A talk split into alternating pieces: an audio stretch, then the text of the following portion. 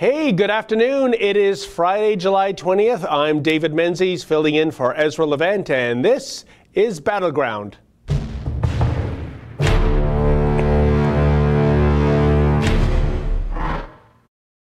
Hey, good afternoon. The- It oops. is Friday, July 20th. I'm David Menzies filling in for Ezra Levant, and this is Battleground. Well, oh, yes. Where is it?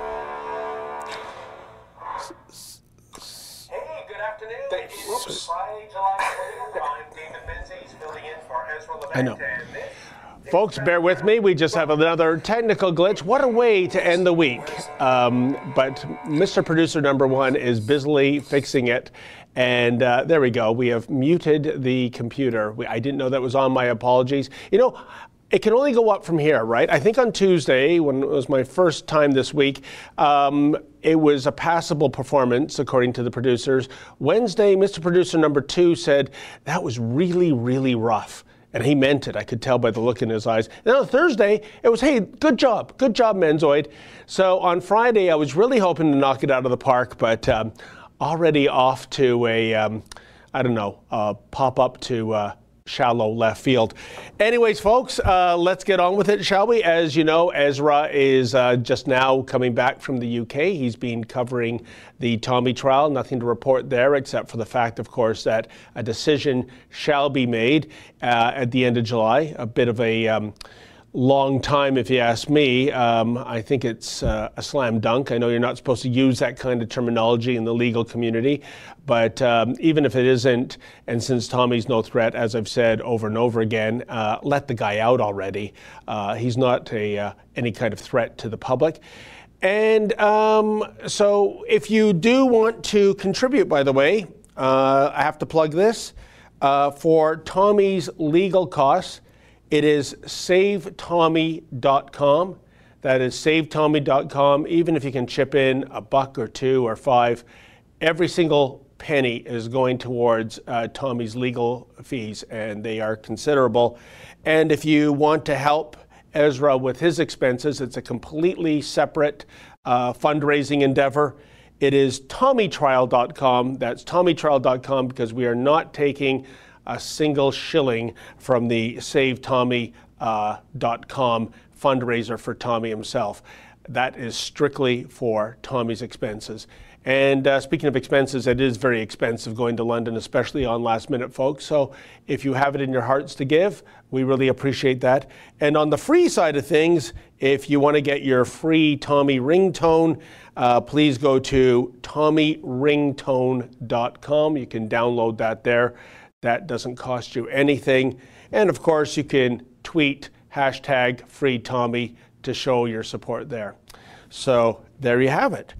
Well, um, lots to talk about today. Um, uh, the, one of the things that grabbed my eye this week is uh, Sue Ann Levy, who is one of my favorite journalists in Canada. Uh, yes, in the mainstream media, there are still those who care and who tell the truth and who are great at their jobs. And uh, Joe Warmington is certainly one of them. We had him on the show earlier this week.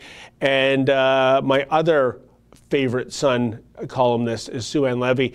And she has been doing a series, and it is a real eye opener. It is incredibly disturbing, to say the least. Uh, but it's quite profound. And it's in, if you want to Google this and read uh, Sue Ann's uh, work, uh, just put in progressive discipline turns some Toronto schools into hellholes. Uh, there's another one. Tough kids, lax administration make for high school hell. You see where this is going, folks. And uh, before I get into the, well, here, here's the, um, uh, here, here it is in a nutshell. Basically, at the Toronto District School Board, which is about as far left as it's ever been in its history, uh, there really is no discipline anymore. And you have kids um, smoking marijuana under the stairwells of school who are threatening teachers and other students, who are carrying out threats against students and teachers and even the principal. And I mean physical threats. And um, they can't do anything, it seems. There, it is literally a case of the inmates running the asylum, and if a teacher even has the temerity to defend him or herself, you can expect you can expect a, a disciplinarian uh, hearing. Uh, it is out of control. What is very important about Sue-Ann's piece, I think, is that we have heard these stories in the past, folks, and I have spoken to teachers too, and I've, you know, clamored for them to come on the record and tell their stories, and they say, well, you know what, we we really can't, you know, we, we don't want to rock the boat. We, we don't want to get on the bad side of the, the teachers union. Uh, t- teachers union, by the way, uh, in Sue-Ann's piece, uh, have been completely absent. They still haven't given her a comment. And um, so they've been cowered into silence. But I think we're at a breaking point because several teachers are coming forward and they're saying what a, a, a dangerous place some of these Toronto schools have turned into. And when it comes to calling the cops, there are no cops to call. Uh, everyone in the administration, in the teachers' union, uh, at the school board is holding their nose and turning a blind eye and saying, uh, nothing to see here, folks. So before we get more into this, um, uh, Sue-Ann Levy had a fantastic video uh, with a teacher, Sean Goldman. And he, uh, I think we're going to run a clip of that. It's about a minute and a half long. And he's going to outline just some of the absolute egregious nonsense he and his colleagues have to put up with at his Scarborough school. It's disgusting what's going on to the to the staff, and uh, the staff are being physically assaulted. I, I don't think there's any jo other job I can think of. I mean, other than cops maybe, but I mean, cops have weapons; they can defend themselves. Teachers can't, and in fact, if a teacher actually does defend himself, then you get into trouble. The teacher that I know who you know said stop it when he was being physically assaulted and actually grabbed a kid by the arm is facing criminal charges right now, assault charges. He's facing the assault charges, and it's disgusting that that this the board will not step up and say, teachers, we've got your back. For sure, it's the board's policy. I mean, yeah, you can talk about the problems with this kid or that kid, but overall, if the, if you don't have a strong disciplinary policy, and this is what the, the issue was, that kids would be committing acts of violence, destroying property in the school, they'd go down physically assaulting either other students or staff, they would get sent down to the office and, and coddled and given a lollipop and sent back to class. And that's what progressive di discipline is. And that policy was brought in under the Liberal government. And I'm hoping that the new government will, will look at, the they said they're reviewing um, the math curriculum, and I hope that they're going to review the, the disciplinary. There should be suspensions. If a, if a student dares to put their hand on a teacher, that kid should be out of this school. Yes, uh, how you dig in that liberalism, that progressive approach to education now. And Sean Goldman isn't the only one to step forward. In her uh, piece yesterday, Sue-Ann Levy spoke to an auto shop teacher, Rob Ball, who is also talking about uh, what he has been going through and his colleagues. And uh, Mr. Ball came up with a very uh, important point. He spoke to the School Resource Officers Program, which was eliminated by the Toronto District School Board uh, this past year.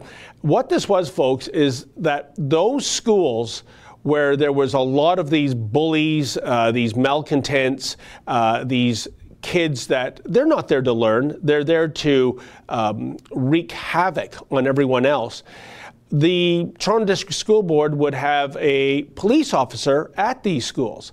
And guess what? In the presence of a uniformed officer, um, the uh, discipline and uh, would return to these schools because it, you had a literal cop at the school. And some of these things that they're doing, these are criminal code violations. But guess what happened? Yeah, Black Lives Matter Toronto um, they went on a campaign and they actually convinced the nutty trustees on the Toronto District School Board that this was somehow, I don't know, racist uh, to have cops at these at risk schools. And the program was eliminated, even though the majority of parents want it there, even though I would su suggest the majority of kids that are, which is to say, those kids who are going to school and want to learn and don't want to be bullied and don't want to have a bunch of thugs shaking them down for their lunch money. They had no problem with this. But because Black Lives Matter Toronto wants something, we live in a city now where what Black Lives Matter Toronto wants, Black Lives Toronto gets. And that includes um, the basically banning cops from the gay pride parade, too. Uh, meanwhile, uh, we have another summer of the gun. A disproportionate number of the gunmen and victims are black. And where is Black Lives Matter when it comes to black on black uh, violence and homicide? They, the radio silence from this group, ladies and gentlemen, right now is deafening. So, um, you know, it, I don't understand when we, uh, you, you, know, you, you go to these schools and you see signs on the wall and it says zero tolerance for bullying. Yet when the bullies go beyond bullying, they're actually breaking laws. Where's the hammer? Where's the discipline? Well, we don't want to stigmatize anyone. We don't want to hurt anyone's feelings. I'm assuming that's the uh, ostensible policy reason behind not, you know, not having any kind of discipline in these schools. And I assume that because, as Sue-Ann Levy uh, says in her story, the um, representatives of the Ontario Secondary School Teachers Federation uh, have promised to get in contact with her about this. And uh, guess what? Uh, still haven't come up with some kind of a solution. So um, this is a sh- shameful thing, and um, thankfully, uh, I take my hat off to Mr. Goldman and to Mr. Ball because these two teachers have the testicular, testicular fortitude to step forward and to speak about this issue, whereas for years and years and years, it has been absolute radio silence. But like I said earlier, folks, I guess the situation where you're actually experiencing physical harm at your workplace, when it gets to that point, what other choice do you have but at least to speak out? And let's go to the chat board and see what uh, we have here from D. McAlelly. Leftist teachers reaping what they sow. How do you spell Schadenfreude? Well, you know what? Um, Schadenfreude is that German term where you take pleasure in the suffering of others. Um, I don't know. Uh, I don't. That's not where I'm coming from on this. I'm thinking of those teachers who really do want to do their job, and those students who really want to learn. And I would suggest, at least for the, you know uh, those people, surely you would think that would be the majority. It is that progressive minority that is ruining things for everyone. I'm not taking any pleasure in seeing anyone, teacher, student, or principal, getting threatened with violence uh, or actually uh, being physically assaulted in a school. Um, no joy in that. And all we need is some uh, discipline to get things uh, back in order again. Uh, we have a super chat from C182OPR. It's $5 Canadian. Thank you so much for your, generation, uh, your generosity, sir. With all due respect, the teachers' unions have been supporting the Liberal Party and their progressive agenda for years. Karma's a bitch, I guess. You know, you're right. And, um, but, you know, I have to tell you, like rats, uh, abandoning a sinking ship. If memory serves this current election, uh, going back to June, they uh, switched their support to the NDP, even though the Liberal Party of Ontario has given the teachers' unions, I would argue, just about everything everything they could possibly ask for to create the, to make a union block out of those teachers unions and yet when they got a whiff in the air that regime change was inevitable. It was uh, uh, thanks, but what have you done for me lately? So, um, uh, talk about fair weather friends. Um, okay, then we have from RO Junkie. Uh, he's responding to Tony Nagy. Kids have respect. White kids respect non whites. Blacks respect blacks. Chinese respect Chinese. Every kid has respect, laughing out loud. Uh, well, I don't think respect should be racially based, folks. But I would say this in the absence of respect, if it's not going to come voluntarily, you have to um, bring in uh, the cops. You, you know, and, and I don't mean that in the literal sense, although perhaps it gets to that stage but you have to lay down the line. You have to suspend them. You have to uh, expel them. And I'm sorry if that means, oh, what about the kids we leave behind? Well, if you're kowtowing to those kids that are causing a toxic environment for the vast majority of students, uh, I can live with that rather than spoiling the entire bunch, which is what we see happening right now. And let's see, just um, from Mushmorant, neither the teachers nor the administration are worthy of respect. They have allowed themselves to become human doormats. Well, I would say the administration, in terms of the Toronto District School Board, in terms of the trustees running the Toronto District School Board, um, they don't get their hands dirty, do they? They're in their ivory towers and they're preaching their kind of socialism and their progressive values but they're not on the front lines. They're not being told to F off by a student. They're not having a student uh, whip out a marijuana cigarette in the school and uh, stinking the joint out. they're not being assaulted. So, yeah, they're, they're very happy with their progressive ideals uh, when they're insulated from the reality. Uh, as for those teachers, yeah, there's some teachers that have uh, undergone the cone of silence, and uh, that's. Um, that's, just, that, that's disgraceful, uh, as a matter of fact. But to these teachers, at least two of them in Sue Ann Levy's columns, uh, we have to take our hat off to them because th- they are rocking the boat, ladies and gentlemen. I can tell you that the Ontario Secondary School Teachers Federation is not happy about these stories getting into the media. And uh, hopefully, these teachers are not going to be disciplined. But you know what? If they do, uh, it wouldn't surprise me. And uh, Chuck McGill says, Teachers' unions are like ex wives in a modern divorce. Your kids are held hostage to the person that pays. Yeah, and the person that pays in this case is, of course, the taxpayers. And uh, also from Chuck, they outsourced my union job, union in quotes, now outsource the teachers' unions next. Um, I would agree with that. I, I've long said that what is the idea? What, what is the, the concept of having a public sector union when you have a monopoly on delivering that service? I think the very idea that there are public sector unions uh, is perverse. And if we didn't have these unions, that would be a big layer of fat uh, lopped off the taxpayer dime.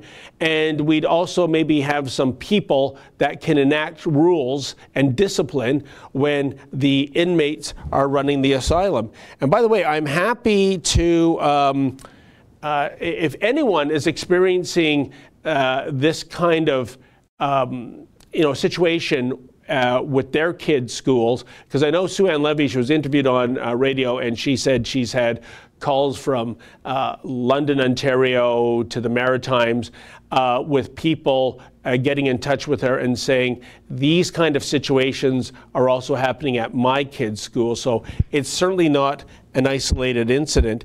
And from Mushmorant, remember the movie Class of 80, 1984? Following trends in the American education system is the last thing we want to do. You can thank the McGuinty Wynne Liberals for this. You know what? I think I did see that movie, Class of 1984, in 1984. I can't remember it. I, I, guess it couldn't have been that much of a profound film.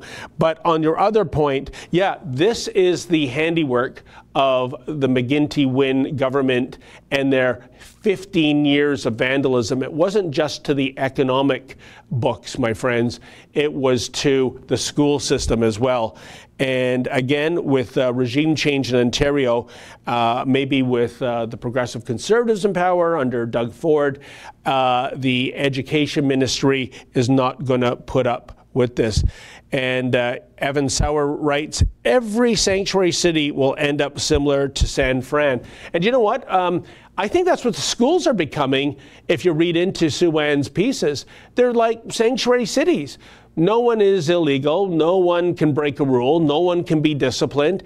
Uh, does that sound like a learning environment to you? I would suggest no. Anyhow, um, please feel free to weigh in on that. And also in the news, this this broke uh, last night, folks. The Christine Moore, yes, Christine Moore, she is back in the news. If the name rings a bell, it should. I'm not going to say anything more. We're going to run a little clip of an excerpt of Ezra. Okay, that, that's upcoming. Uh, Ezra Levant uh, went on um, a rant about Christine Moore when she initially uh, got into some hot water.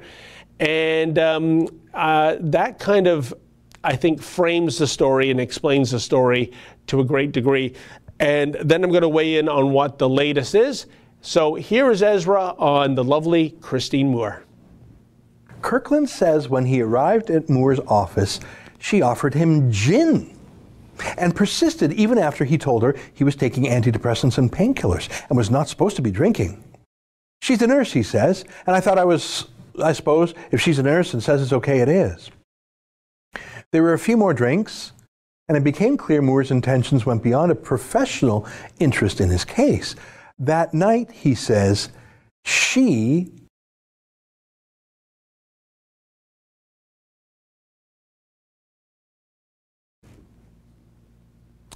Uh, I think that was cut off prematurely, folks, so I'll just uh, explain the rest of the story.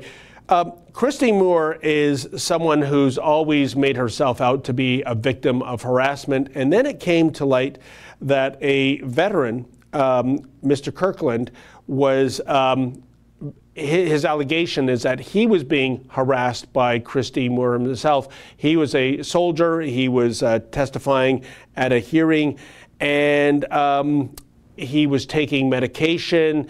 Uh, the story goes that they went back to a hotel room. Uh, she plied him with liquor. He was he thought he was in a situation where she was in a position of authority, and he acquiesced to her demands. And then he came public um, with his story once she was getting all this publicity about um, other people uh, harassing her. So he thought it was a bit of a double standard. Here was a harasser um, that was claiming she was the harassee.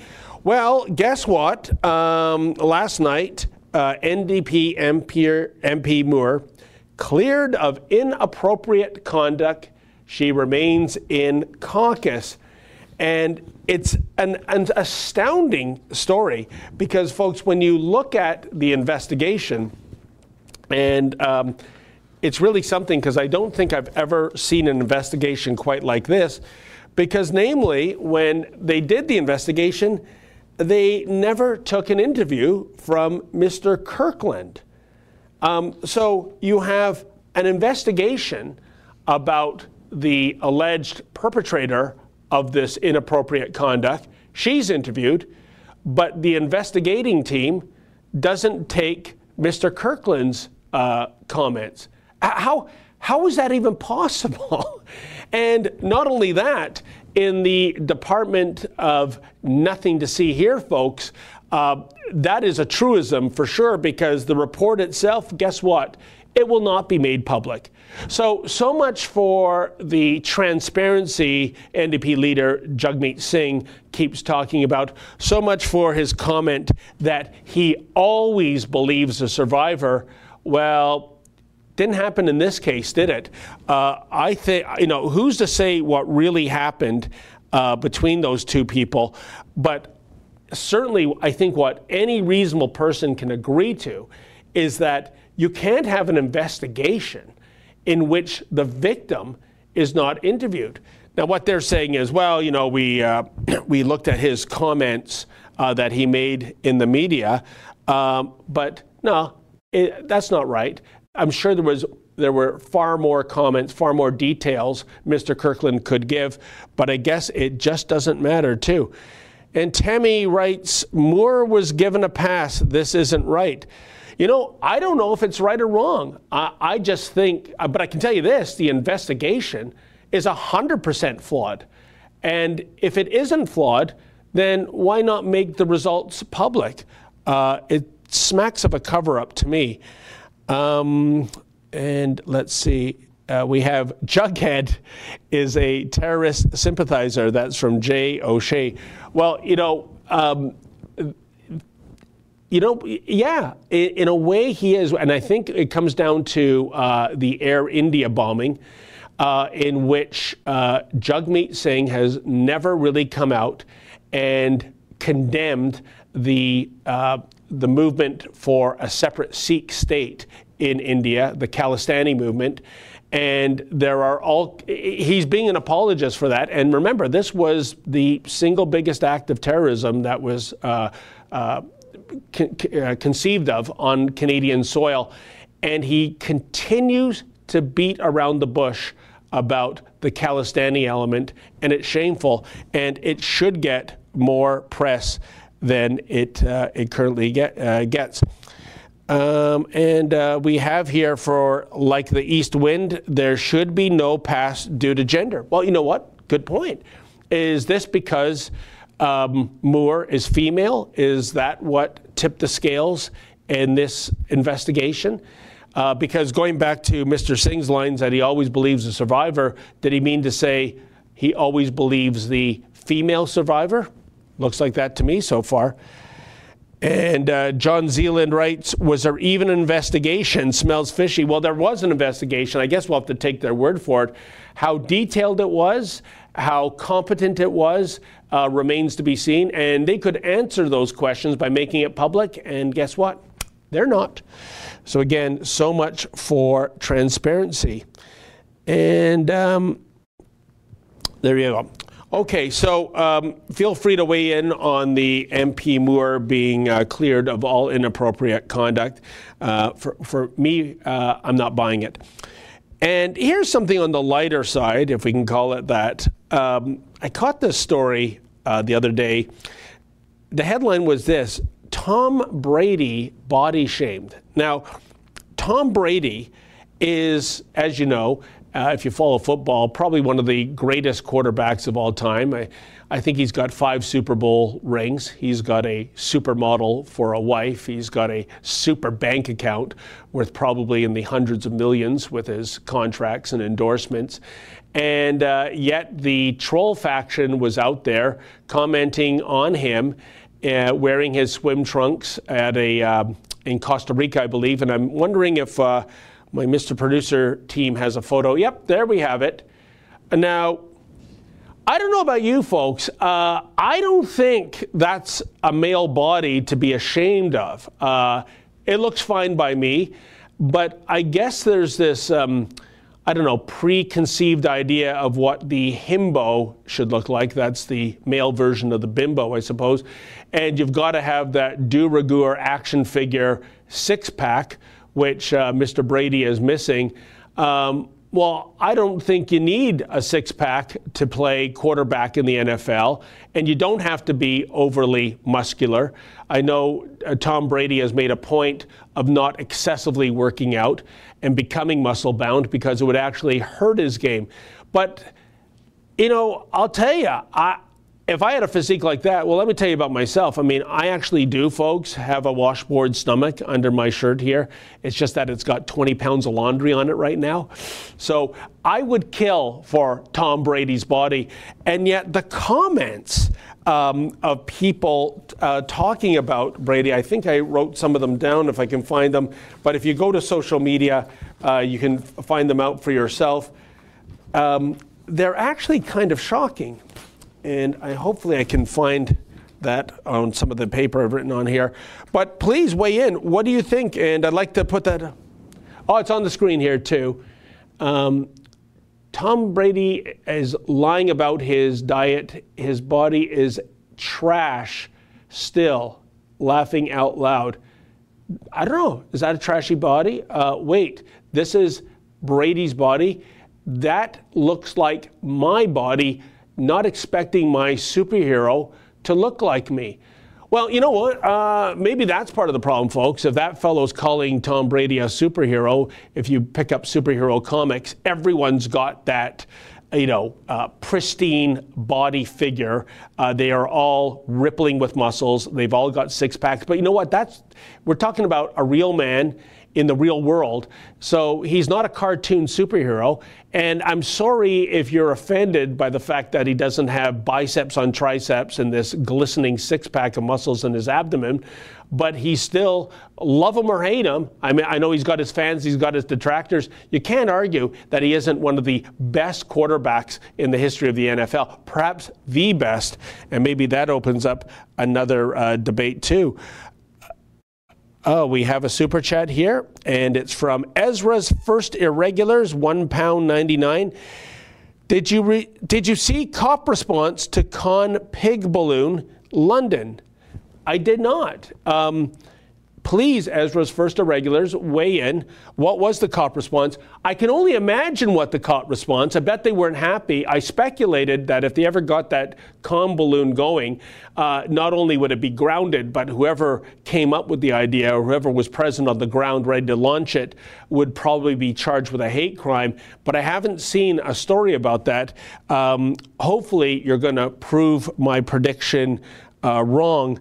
Uh, but please weigh in on this. And again, from Tammy, we have nothing wrong with Brady's physique. Anyone notice Justin's man boobs when he was photographed jogging topless after Kokanee Groper hit the media? You know what, um, uh, Tammy, there's nothing that makes me divert my eyes more than man boobs. Uh, don't mind the other kind of boobs, I got to tell you. I guess that makes me a sexist in our new world order. But, um, you know, funny enough, uh, just did a commentary yesterday on this. There is a Justin Trudeau doll that you can buy from the Bradford Exchange. It's $130 plus shipping and handling. And uh, given what happened in Kokanee, I imagine there's a lot of handling in that order.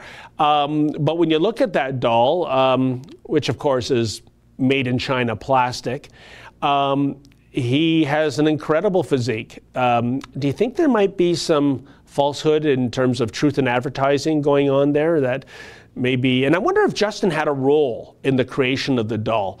Uh, I wonder if he said, I mean, if Tammy is correct that he's got man boobs, he says, can you, uh, can you get rid of that? Now I'm looking at that. You know what? I got to be honest. Don't like Justin Trudeau. Don't like his politics. Don't like his inane uh, quotes. I don't think that's a bad body, but the fact of the matter is, uh, we're not electing prime ministers based on their uh, physicality. We're electing them hopefully based on what's up here. And I don't think there's much up there when it comes to Justin Trudeau. Anyways, not sure if the man boobs of Justin are showing on those um, on that picture. Now back to Ezra's first irregulars. Loads of cops surrounded a woman with a Khan face on a pig balloon. The protesters saved the flag, but the cops sent in horses to quell the mood. Have the footage. Uh, would love to see that footage and would love to know what happened to the pig balloon. Did it ever get launched? But I'll look into that story. That's worth um, uh, pursuing. And I guess if even if it never got launched, the UK being the UK these days with just 900 police officers in London alone, 900 folks, monitoring the internet for impolite chatter and then showing up at your house at 4 a.m. to make arrest for something um, impolite said on social media.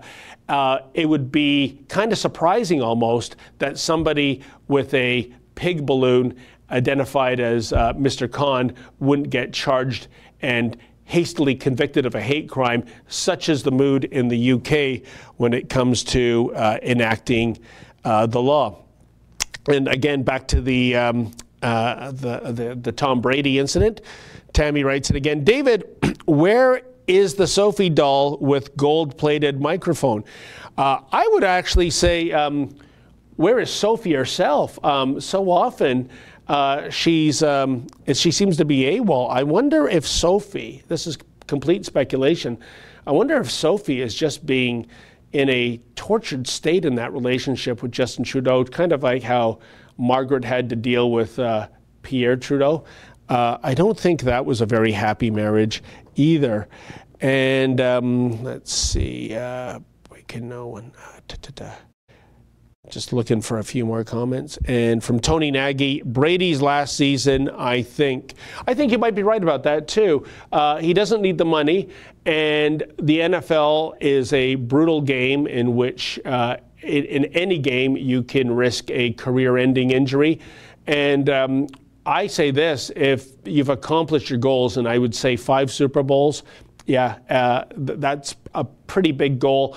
Um, get out while the going's good. Get out while you have all your marbles intact and you're not, you know, concussed into uh, irrelevancy. Uh, so, um, but even Brady at his age, that catches up with you. So it might be Tom Brady's last season indeed. That is, is anyone still into the NFL though? Um, I'm still a little upset over their national anthem policy. Uh, basically, the NFL didn't crack the whip. They're basically saying if you want to take a knee, you do it in the dressing room out of ca- camera range. Uh, what they should have said is no, no, no, you stand at attention. But even that, I understand, has got the players' union filing a grievance.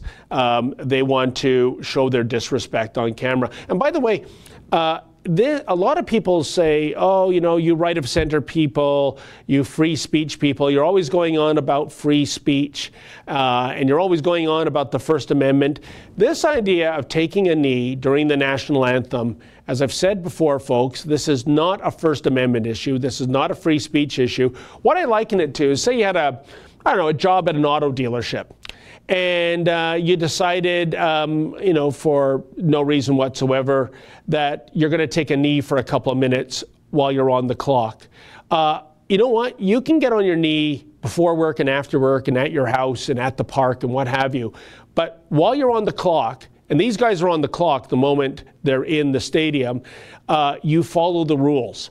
And this was such a, an act, a brazen act of disrespect.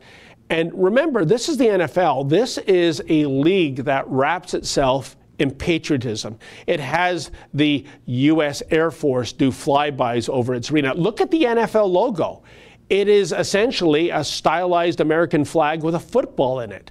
So they wrap themselves in patriotism and the national anthem and the Stars and Stripes on one hand, and then on the other hand, uh, they let this kind of lunacy uh, take place. And all they had to do was change the rule because really there was no rule having making it a requirement for players to stand. And probably I thought, uh, I think that it's a matter of they never thought they needed a rule. I mean, it's so preposterous that these multimillionaire athletes are taking a knee. They probably never even thought there'd ever be a reason to have a rule requiring them to stand at attention. But clearly, that isn't the case given their behavior. And I don't like this uh, wishy washy uh, approach to it. And like I said, not a freedom of speech issue. And by the way, speaking of freedom of speech, how about this?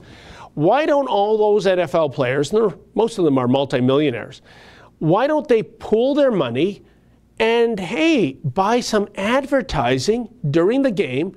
by a 30 second or 60 second ad spot. I think the rates start at several hundred thousand per 30 second uh, segment. So, in other words, chump change for a collective of them. And produce a professional ad where they clearly state what it is they're protesting because right now, folks, I don't even know what they're pro. I don't think even some of them know what they're pro- protesting. So if they can articulate what this kneeling during the anthem is with an ad, I totally respect that. That is freedom of speech in action, not when you're taking a knee on the field before the game. And uh, let's see if we have some uh, chatter about that. Uh, from Toxic Chat, NFL needs some changes. They need to jack these guys up on premium steroids, then go back to the leather helmets. Well, you know, I think some of them are already jacked up on the premium steroids. It's just a matter of not getting caught. It's about using the right masking agents. Um, leather helmets, you know, you raise a very interesting point. Um, will the NFL in a generation or two even look like the NFL of today? With the concussion problem is so fundamental. And what you have are people, um, upper class people, middle class people, they're pulling their kids out of football. It's become too unsafe. You have schools in the US um, canceling their football programs because the insurance costs are now you know, in the stratosphere. Eh, they, they, can't afford it. Forget about the equipment. It's just paying those insurance premiums that have made it unreasonable. So, where is this pool of new talent for the NFL going to come from uh, in the years ahead? This is the profound problem that the NFL should be addressing. And maybe it's an equipment issue. Maybe some of this equipment that makes these guys look like Robocops on a football field, maybe that has to be addressed. I'm not sure if the answer is to go back to leather helmets from uh, almost a century ago, but um, certainly there. What a waste of time and effort talking about the national anthem when this is their real skin in the game, the future of the game, given their um, um, the concussion issue. And what else do we have? Uh, Tony Nagy writes NFL should have a clear rule no political sign. And if you want to make that political sign, like I said, Tony, uh, take out an ad uh, on the broadcast. Put your money where your mouth is. What a concept, eh? But I'll tell you, I would totally respect that. And um, Chuck McGill writes Even Torstar is saying Trump is right. Uh, needs to pay more for NATO. That is a subject, not American football. No one watches now. Well, um, two points. Uh, it's not a matter of no one watches, um, but ratings and attendance in the last two seasons have fallen. That is absolutely true. And uh, as for, I can't remember the other point, but I will go back to it when I r- remember it. I guess I've been concussed. And look at this, I got a desk job. See how prevalent it is? And Nolan Baptiste says, Well, I'm happy the NFL is going to find the players. Yeah, let's, uh, I'll believe it when I see it. And, um, well, th- th- that I think is maybe one of the reasons to tune in, at least in the early part of the season, is to see if the NFL is going to clamp down on those who have the temerity to still defy them on the anthem issue. And Magical Girl writes, Don't worry, those cheerleaders are working two jobs. Um, I, is, that a, um, is that a dig at that Democrat candidate, uh, Cortez? That um, everybody is working two jobs in the US, which of course is false. It's really six to seven million Americans are working two jobs in the US. Uh, it's about 148 million Americans are working one job, but because she's a socialist and a progressive, it's what she feels is right is the fact of the matter, not what the facts say, uh, at least according to the Labor Bureau. I assume that's what you're talking about. And um, Synthworks writes, Who wants to watch gay male cheerleaders? Um, are there any male cheerleaders in the NFL? I don't think so. Um, but it wouldn't be what I want to watch. Uh, why doesn't the Rebel cover Canadian sports? And that came from Ed B. Well, you know what? Uh, we have that discussion here. I think we should have some kind of a sports show here. And if you want to weigh in, folks, but not just, you know, he gives 110% and uh, my job is to put the puck in the net and the biscuit in the basket and all that kind of psychobabble, uh, cliche-omatic sports drivel.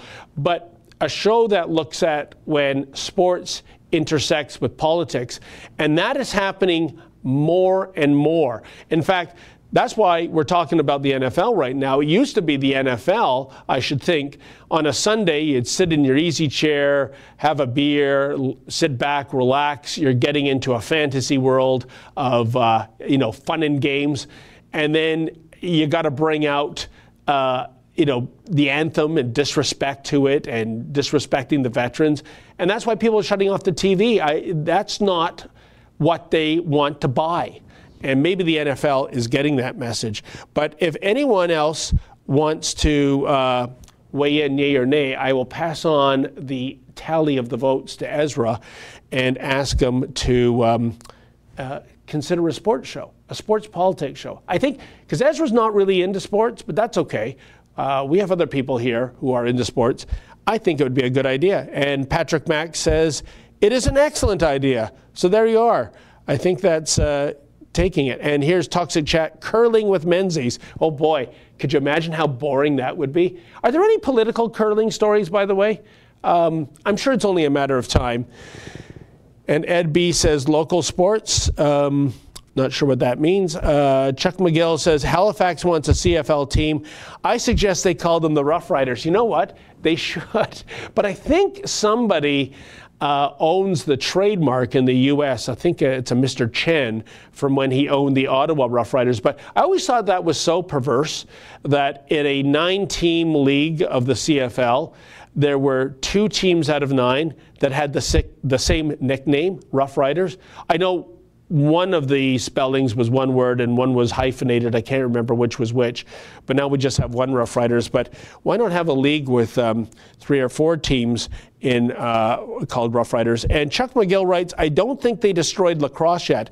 Chuck, I'm so happy you brought up Canada's official summer sport. It used to be Canada's official sport, period, and then they, amended that in the uh, in Parliament so that we recognized hockey as our official winter sport, lacrosse as our official summer sport. If you are in a city that has a lacrosse team, a professional lacrosse team, in Toronto it's the Rock. Um, this is by far the biggest bang for your sports buck.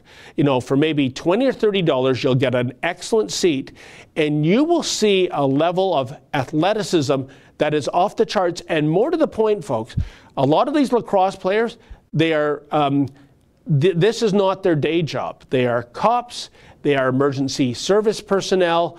Um, they are, you know, busting their arse out there and taking um, headache tablets uh, in the aftermath for the love of the game, not for the pursuit of contract. You are not going to get rich playing professional lacrosse, but they wear their heart on their sleeves. And I'm begging you, folks, if you go to a professional lacrosse game uh, for just to check it out once, I guarantee you 99 out of 100 times you're going to go back and enjoy it again. So thank you for Chuck. Uh, lacrosse gets overlooked and they, uh, they don't deserve uh, to, to, to endure that. And Evan Sauer says lacrosse is the most violent sport on earth. Oh, it's um, it is a violent game indeed. Well, I probably think we've so we've gone from Tom Brady body shaming to uh, NFL anthems to lacrosse. Um, but thank you for those who support my fervent hope that the Rebel one day will have a sports show. And by the way, it won't be like the sports shows you see on the sports networks where it's um, pretty faces because I don't have a pretty face. But basically, Ken and Barbie dolls talking uh, about sports as though it's dead serious, that they dare not say anything um, that's politically incorrect, that they dare not rock the boat. Used to have that in the sports broadcasting world. Does anyone ever remember uh, Dick Beddoes? I mean, this guy could rattle cages like no other. A guy like Dick Beddoes would never get hired today. And all we have left is Don Cherry. You know, he is the only one of his kind that I can think of uh, that is still in Canada uh, or st- still st- still actively employed. And what does it tell you that he is still actively employed? Well, it tells me this: Don Cherry's Coach's Corner is perhaps the not perhaps it is the most eight minutes of watch TV in Canada every Saturday night. So even though the CBC Poobahs can't stand his opinions, and he's actually on a seven second delay. Because you remember when he went to bat for the troops in Afghanistan? Oh, uh, you know, the CBC was saying, well, we, we don't want to get into politics and sport. We don't do that. Let me tell you this if Don Cherry had condemned the mission in Afghanistan, the CBC Poobahs would be doing this. That's right. Now Don Cherry is on a seven second delay in case he ever goes off the sports reservation ever again. ever again. What a disgrace. So, anyways, uh, we'll see what uh, people say about a sports show as you weigh in on that. Now, um, another story that broke this morning. And I have to ask, uh, are we ready for this? Are we adult enough for this? Well, the provinces are agreeing to raise a personal exemption for interprovincial booze sales, which means that if these go through, folks, um, individuals can now will, will be able to bring six cases of beer across an interprovincial border, two cases of wine, six liters of spirits. Oh, goodness gracious. Uh, could this be the end of the world as we know it? You know, I mean, there is so much talk right now in terms of trade disputes um, in terms of a new NAFTA agreement, if there is going to be a new NAFTA agreement. And I just find it absolutely perverse that in our country of Canada, this idea that you can't uh, bring, uh, I, what are the current regulations? I think it's two cases of beer over uh, a, a, provincial border. Uh, without, uh, you know, being charged if you're caught committing such an offense.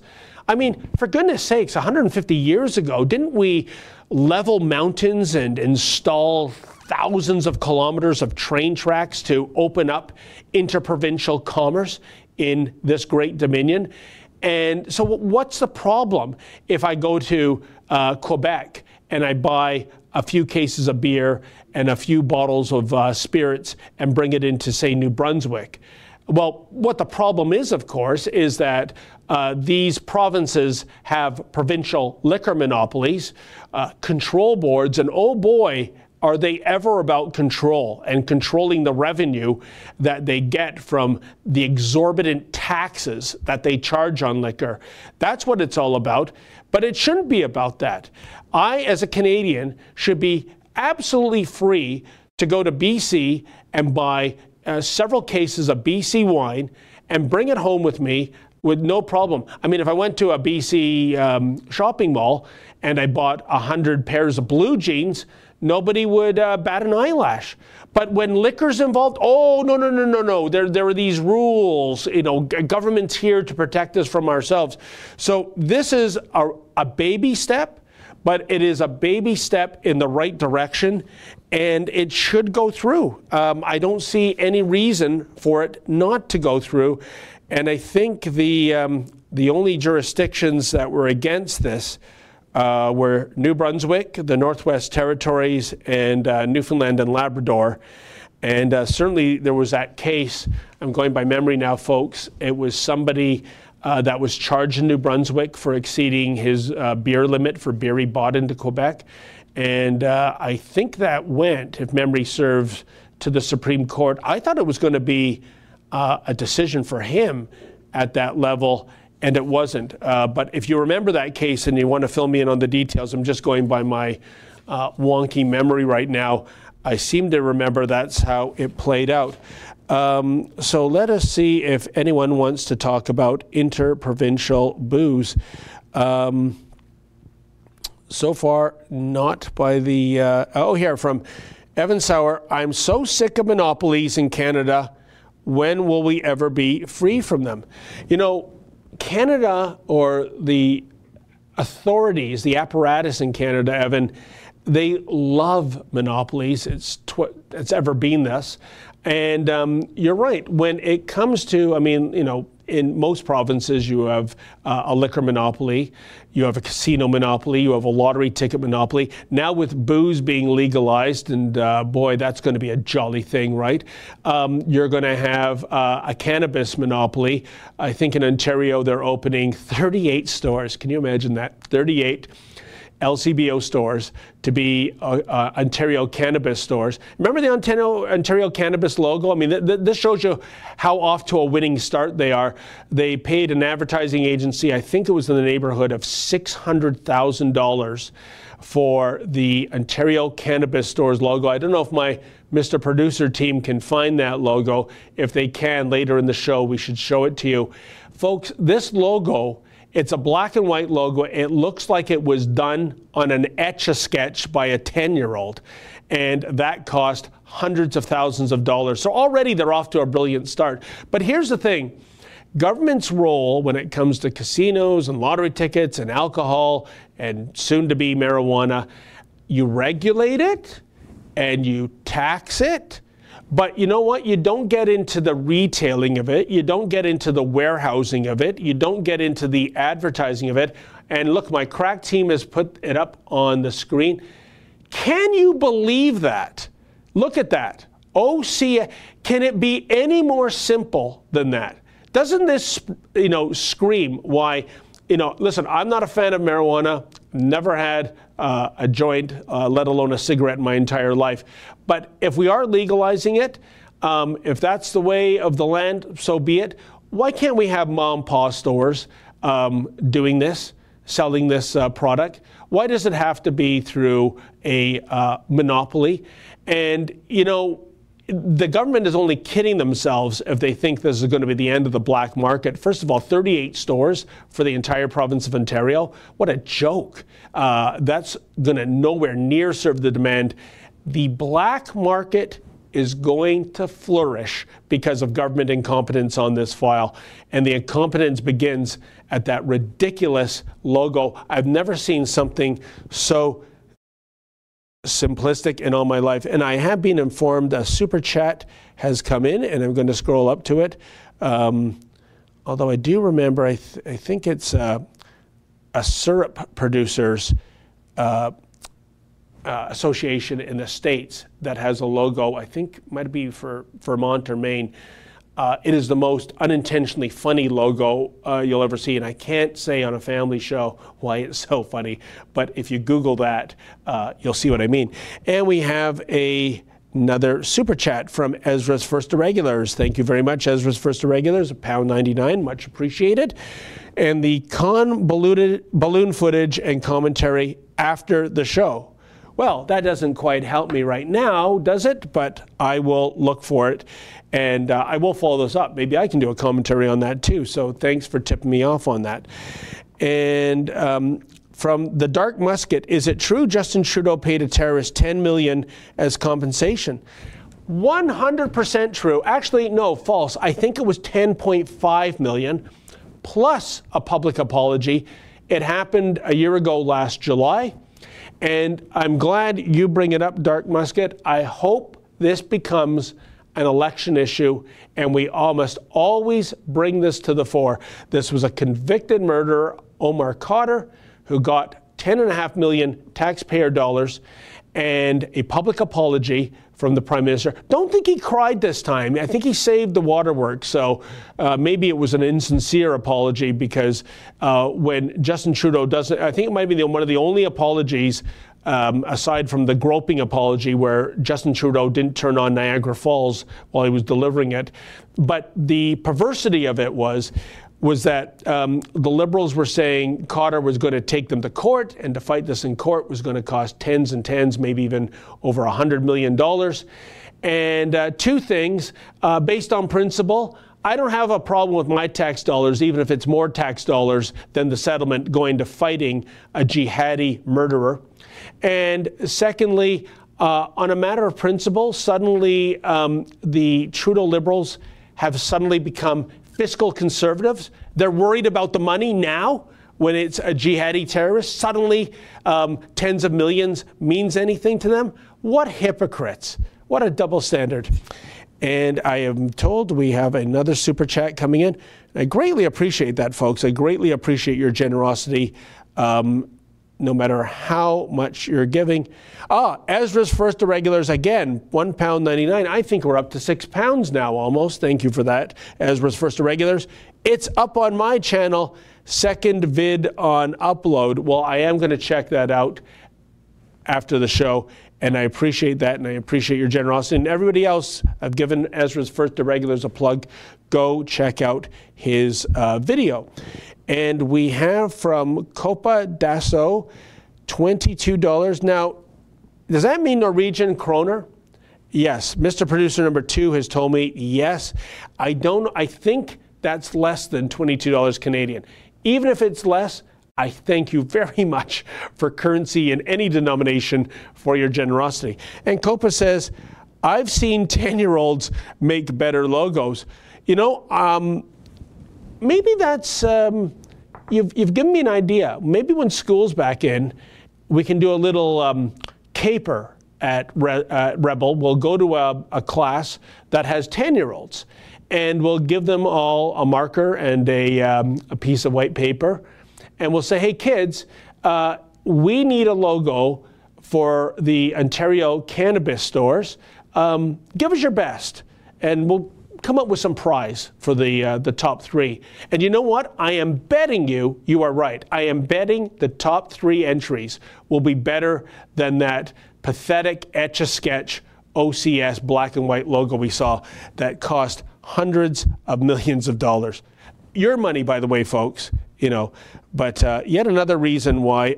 Uh, aren't you so happy, like I am, that there was regime change going back to June? We have one minute, so I'll get to um, some of the uh, quick two uh, chats. Uh, seek the light and you shall find it, writes Trudeau is so generous with our money, ask the Clintons. Yes, isn't that always the case? When it comes to our money, they are absolutely generous. And Chuck McGill writes, I would give you money, but I am a laid off retired auto worker, so I can't spend my union money, uh, for there are no good jobs now. But thanks for the show. I used to buy the Sun too, not now. Now, Chuck, uh, absolutely, it's completely voluntary. Uh, I understand, especially in the economy that we have right now, uh, people can't always give to every cause, and there are so many causes. But um, sometimes it's the thought that matters, and the fact that you're taking part in the chat is heartwarming, and I hope uh, things get better for you on the economic front. And I can see it is now one o'clock. Um, it was wonderful spending most of the week with you folks. I had a great time. Ezra will be back in this chair on Monday and uh, have a fantastic weekend. And remember, without risk, there can be no glory. Good afternoon.